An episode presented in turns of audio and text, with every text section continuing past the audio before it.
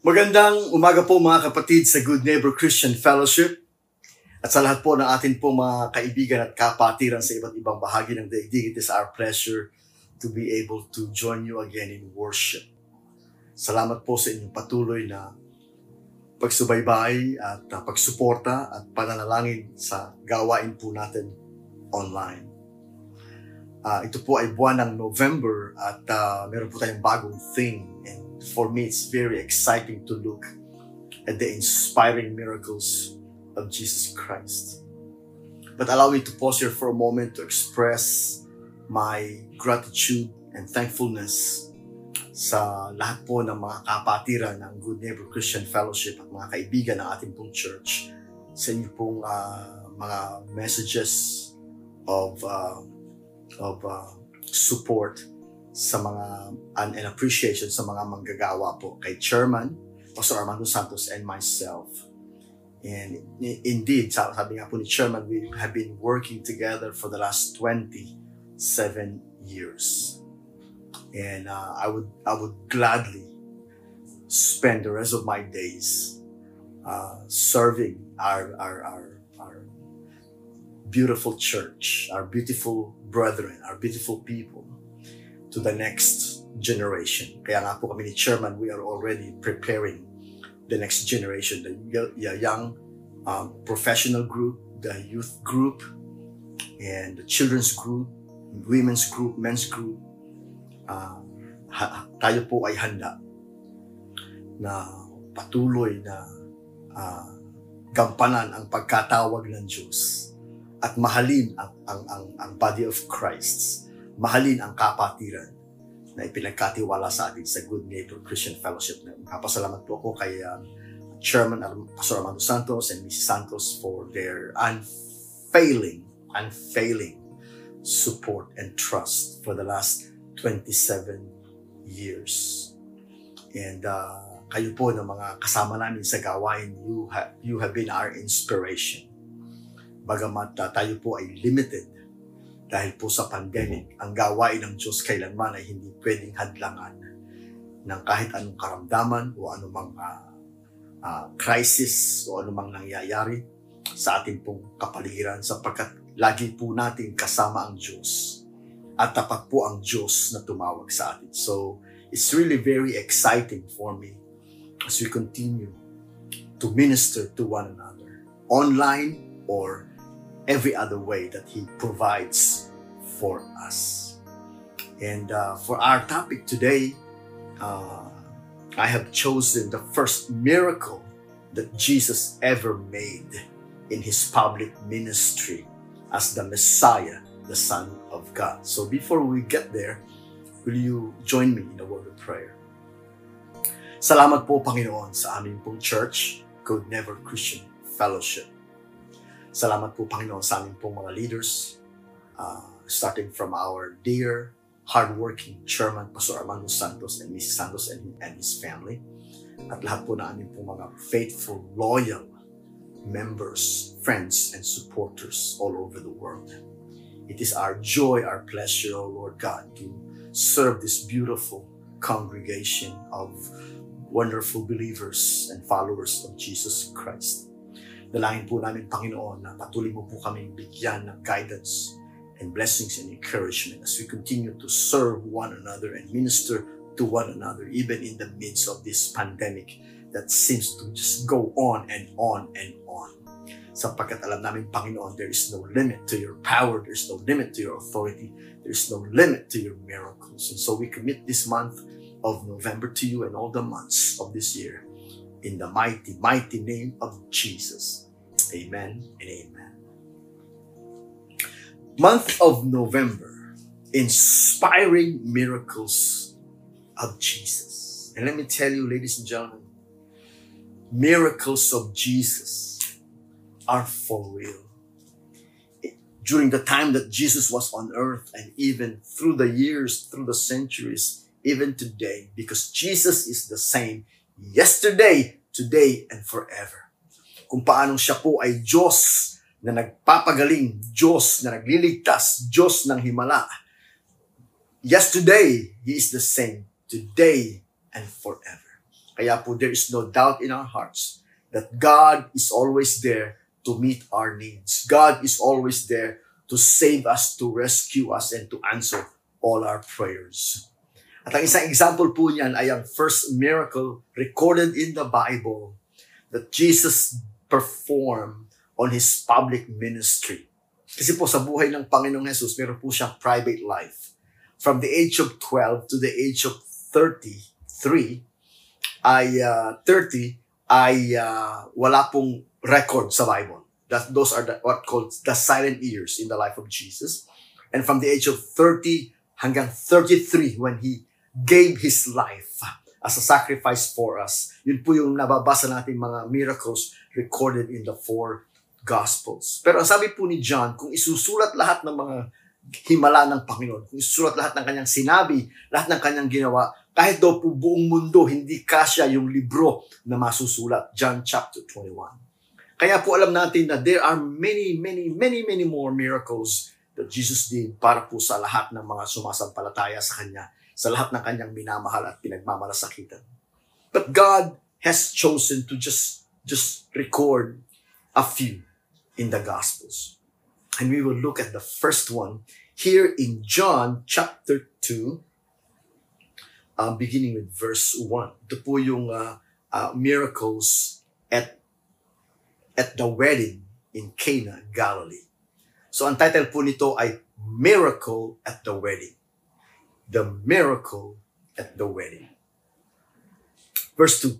On the third day, a wedding took place at Cana in Galilee. Jesus' mother was there, and Jesus and his disciples had also been invited to the wedding. So mga kapatid, ang Panginoong Jesus ay involved sa buhay ng mga tao.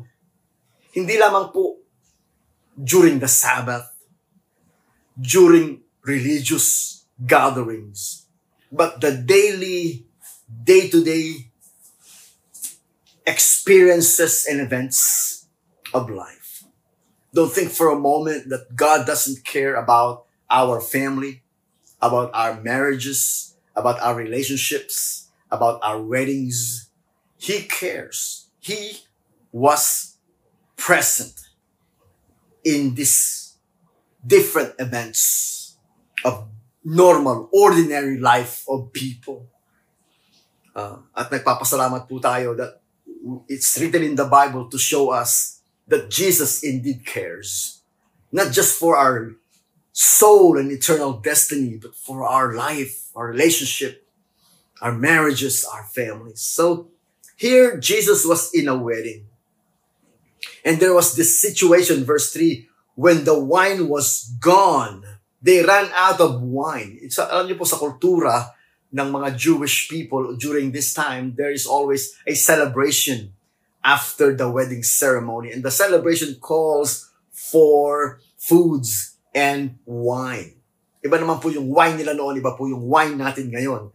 So it's not encouraging us to be drunkard. It's not encouraging us to uh, to uh, uh, drink uh, yung po mga alcoholic beverages. But this is part of the culture during the wedding. And they they uh, ran out of wine. So in, in life, sometimes problems arise.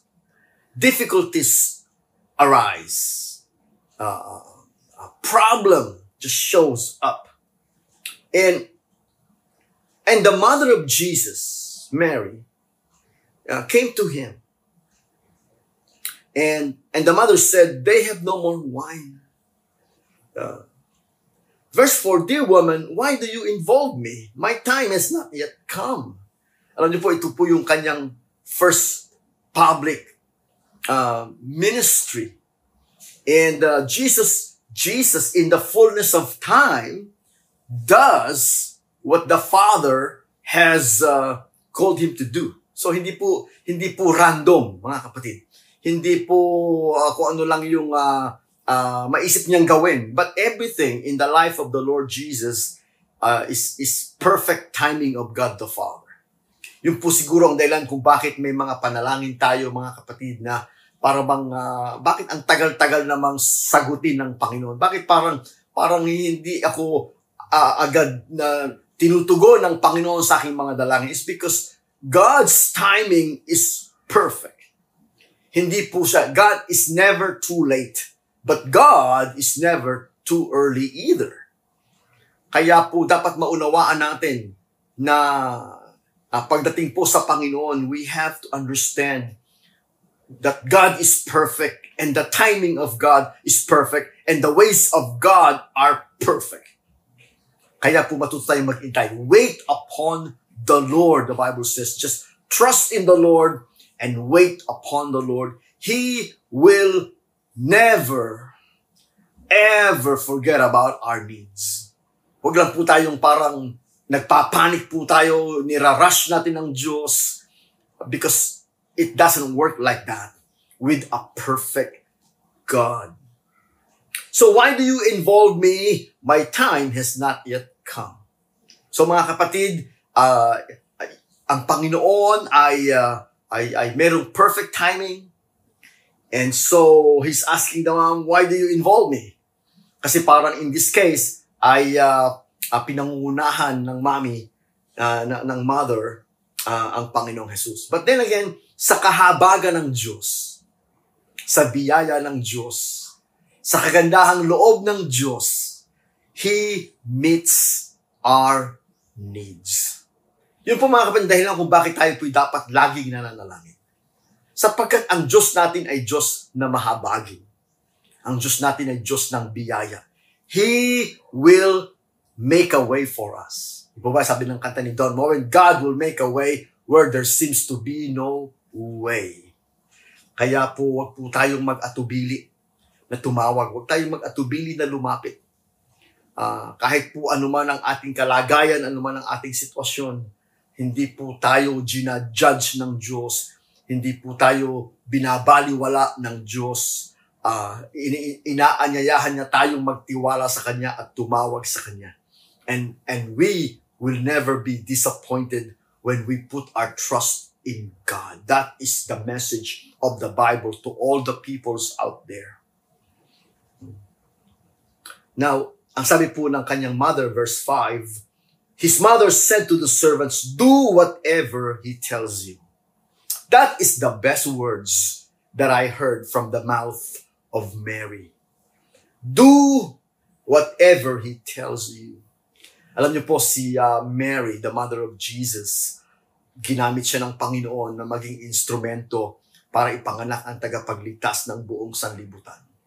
Alam ni Mary kung sino ang kanyang anak. Alam ni Mary kung sino siya at kung sino si Joseph. At alam ni Mary kung ano ang susi sa buhay na pinagpala. Uh, marami po mga tao ang nakaka-misunderstood sa role ni Virgin Mary ni Mary sa buhay ng ating Panginoong Jesus. But here, Mary herself said, do whatever He tells you.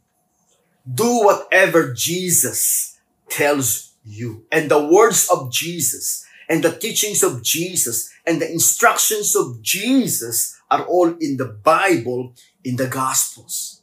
So let's follow the advice of Mary to the disciples.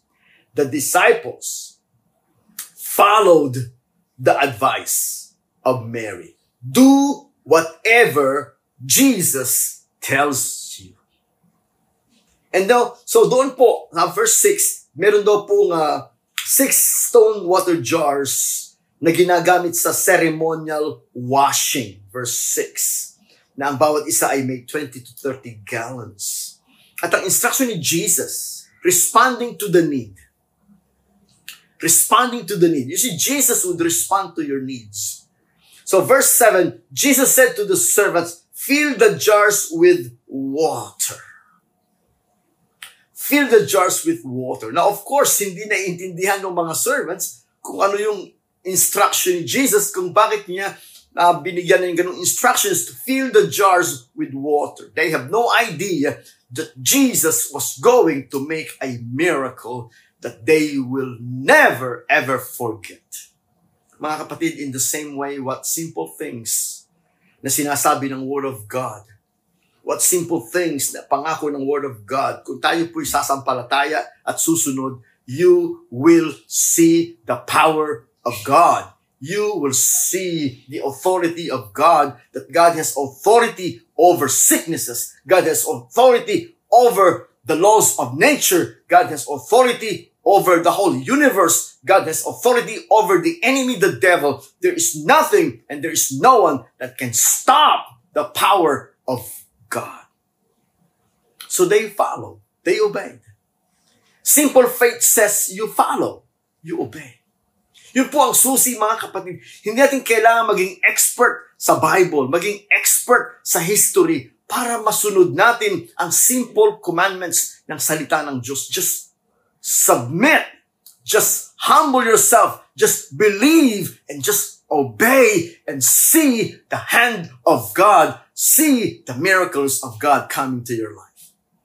And in this case, uh, sabi ni Jesus verse 8, Then he told them, draw water, draw some water out and take it to the master of the banquet. So, uh, inutusan ng Panginoon na kumuha ng, uh, ng uh, konti, dalin doon sa master of ceremony. At nung dinala po doon, tinikman niya po yung ibinigay. Hindi niya alam na yung po ay galing doon sa uh, ceremonial uh, ceremonial um, uh, uh, jars. Uh, yung tikman niya, sabi niya, uh, you, you're so different.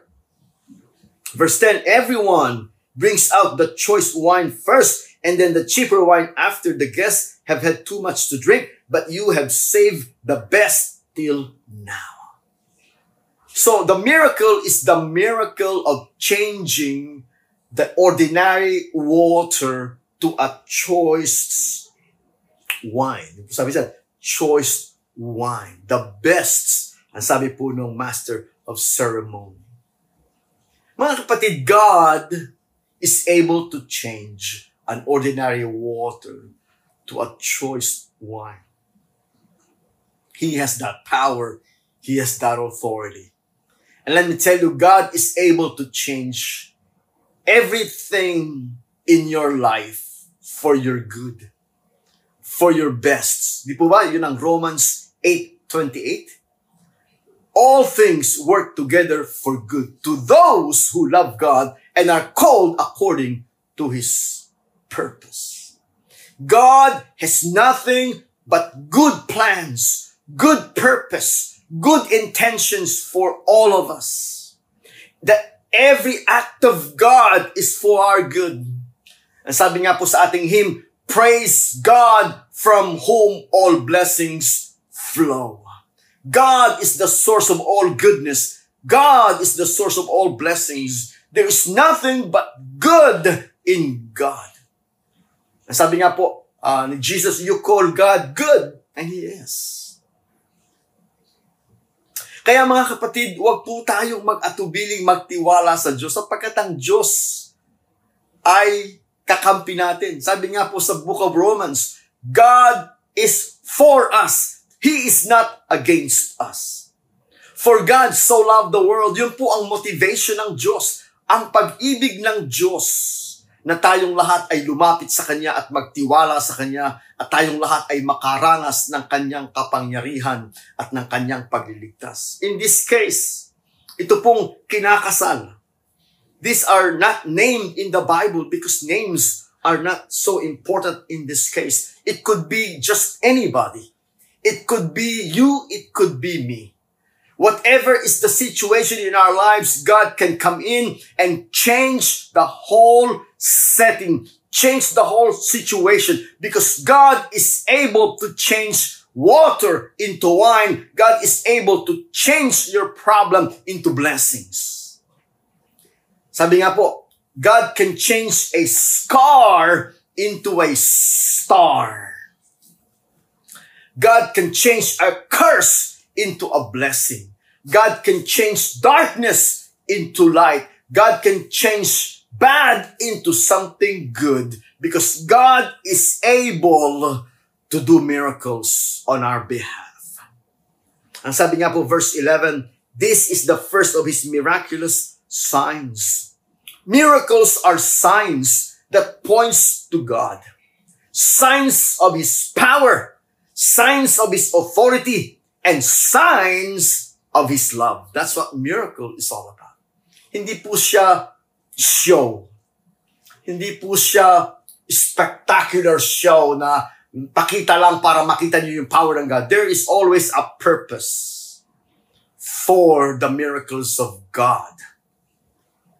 And His miracles is always performed to reveal His power and authority, to reveal His love and concern for all humanity. But only those who believe in Him, only those who trust in Him will experience the blessings of His miracles. Because it is, be it unto you according to your faith. Yun po ang rule. Yun po ang biblical, uh, biblical teachings about miracles. Be it unto you according to your faith. Kaya po sabi doon, um, there is nothing impossible to those who believe. And Jesus asked, uh, yung pong, uh, yung pong uh, isang pulubing bulag, do you believe? Uh, kaya nga po mga kapatid, wag po tayong mag-alinlangan. Jesus performed at Cana in Galilee his first miracles. He thus revealed his glory. This miracle revealed to the world that this is no ordinary man. This is the Messiah. This is the Son of God. This is the Savior of the world. This is Jesus, the lover of my soul. This is Jesus, the lover of all humanity. And this is Jesus who's able to change wine into water. This is Jesus who's able to change your problem into a blessing. This is Jesus able to change your misery to happiness and thus reveal his glory. Do you want to see the glory of God in your life? Do you want to see the glory of God to the world? Then come and trust and believe in the power of God's miracles. And his disciples put their faith in him. The more you see that Jesus does on your behalf, the more you strengthen your faith that God can do more than we can ask or imagine. Ephesians chapter 3, verse 20. God is able to do more than we can ask or imagine. So for those of you who are sick today, I have I have no false hope for you because the Bible does not offer false hope. The Bible only offers you hope eternal. And for those of you who believe in Jesus, there is a hope that will never disappoint. And that is hope in the power of God. Come to God and trust your life to Him, your sickness, your need, your care, your concern, everything. Because when you believe, when you put your faith in Him, miracles do happen. God can rescue you miraculously. God can save you miraculously. And I can say in my own life, I have been saved by God from, from sure death. And I believe that God has miraculously saved my life. When I was a young boy, I drowned. I drowned. I jumped into the river and it was too deep and I didn't know how to swim. I just jumped in there. I was just, I can, I can still see it in my, in my mind's eye. I was just, just, just, just there going deeper, deeper, deeper into the water and I, and I was struggling and I could not breathe. And suddenly a hand grabbed me in my tummy and lift me, lifted me up. And the Lord is so good. I was, I was saved. I survived. And I am so grateful to the Lord forever. At another time, I met an accident. It was a motorcycle accident. I was driving and I, and I crashed into another vehicle and I had blood all over me. And all I have to remind me of that is my scar right here. And I was grateful to God that I was not hurt, that I did not die. And there are many others, many others I can I can see in my in the flashback of my memory where I was almost hit by a big truck, you know, and, and God spared me. I believe in angels. I believe in God's angels that God sent to rescue us from danger, to, to keep us safe in His mighty hands. I believe in miracles. I believe in the power of God. I believe in the glory of God. I believe in the love of God that ties God to His promises, promises that will never fail, promises, promises that will never be broken. And so verse 11, this is the first of his miraculous signs. We don't worship the miracles because miracles are simply pointing you to God to reveal his glory that you may put your faith in him and never waver. Are you sick today? Do you have great needs today? Are you hurting today? Are you broken inside? Are you lost? Are you in bondage to some, some vices, some sinful things? Are you in an impossible situation? Are you in danger? I am inviting you to trust in the Lord with all your heart. Lean not in your own understanding. In all your ways you acknowledge Him. He will direct your path. Proverbs chapter 3, verses 5 to 7. Say your prayer. God is listening. Seek, you will find. Knock, the door will be open. Ask, it will be given you. Believe in the power of God. There is no limit to what God can do. There is no limit to what God would like to do on our behalf. And be thankful.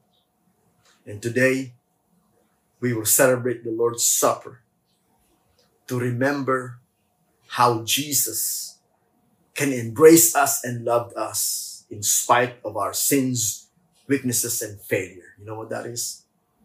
His sacrifice on the cross. It changed everything.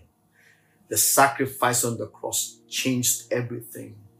The Old Testament cannot rescue us from our failures and sin, but the New Testament set us free from the law, set us free from condemnation, set us free from death, because Jesus made a new covenant with His blood. So pray with me as we prepare our hearts for the Lord's Supper. Father, salamat po sa mga himala mo sa aming mga buhay. Salamat po sa iyong pagligtas. Salamat po sa iyong pagtugon sa aming mga panalangin. Panginoon, sino man sa aming kasama sa panalangin ngayon ang may, may mga needs, may mga karamdaman, may mga problems, may mga difficulties. Oh, in the name of Jesus, give them the power to trust. Give them the power to believe that God is able to do more than we can ask or imagine. You are a God of miracles. Ikaw ay Diyos ng himala. Panginoon, napatunayan na ng lahat ng mga taong nagtiwala sa iyo kailanman He will not disappoint those who trust and believe. We are not worthy of your love and care and compassion and mercy. We are not worthy of your provisions and blessings. We are not worthy of your miracles. Only because of the love of God through the death of Jesus on the cross. The blood of Jesus washed us, cleansed us. The blood of Jesus put us in a new covenant with God. And the body of Jesus broken has removed all the condemnation upon us. Oh, thank you for the freedom from sin and condemnation. Thank you for the new life because of the body broken and the blood of Jesus shed on the cross of Calvary. We worship you we praise you, we honor you in Jesus' name.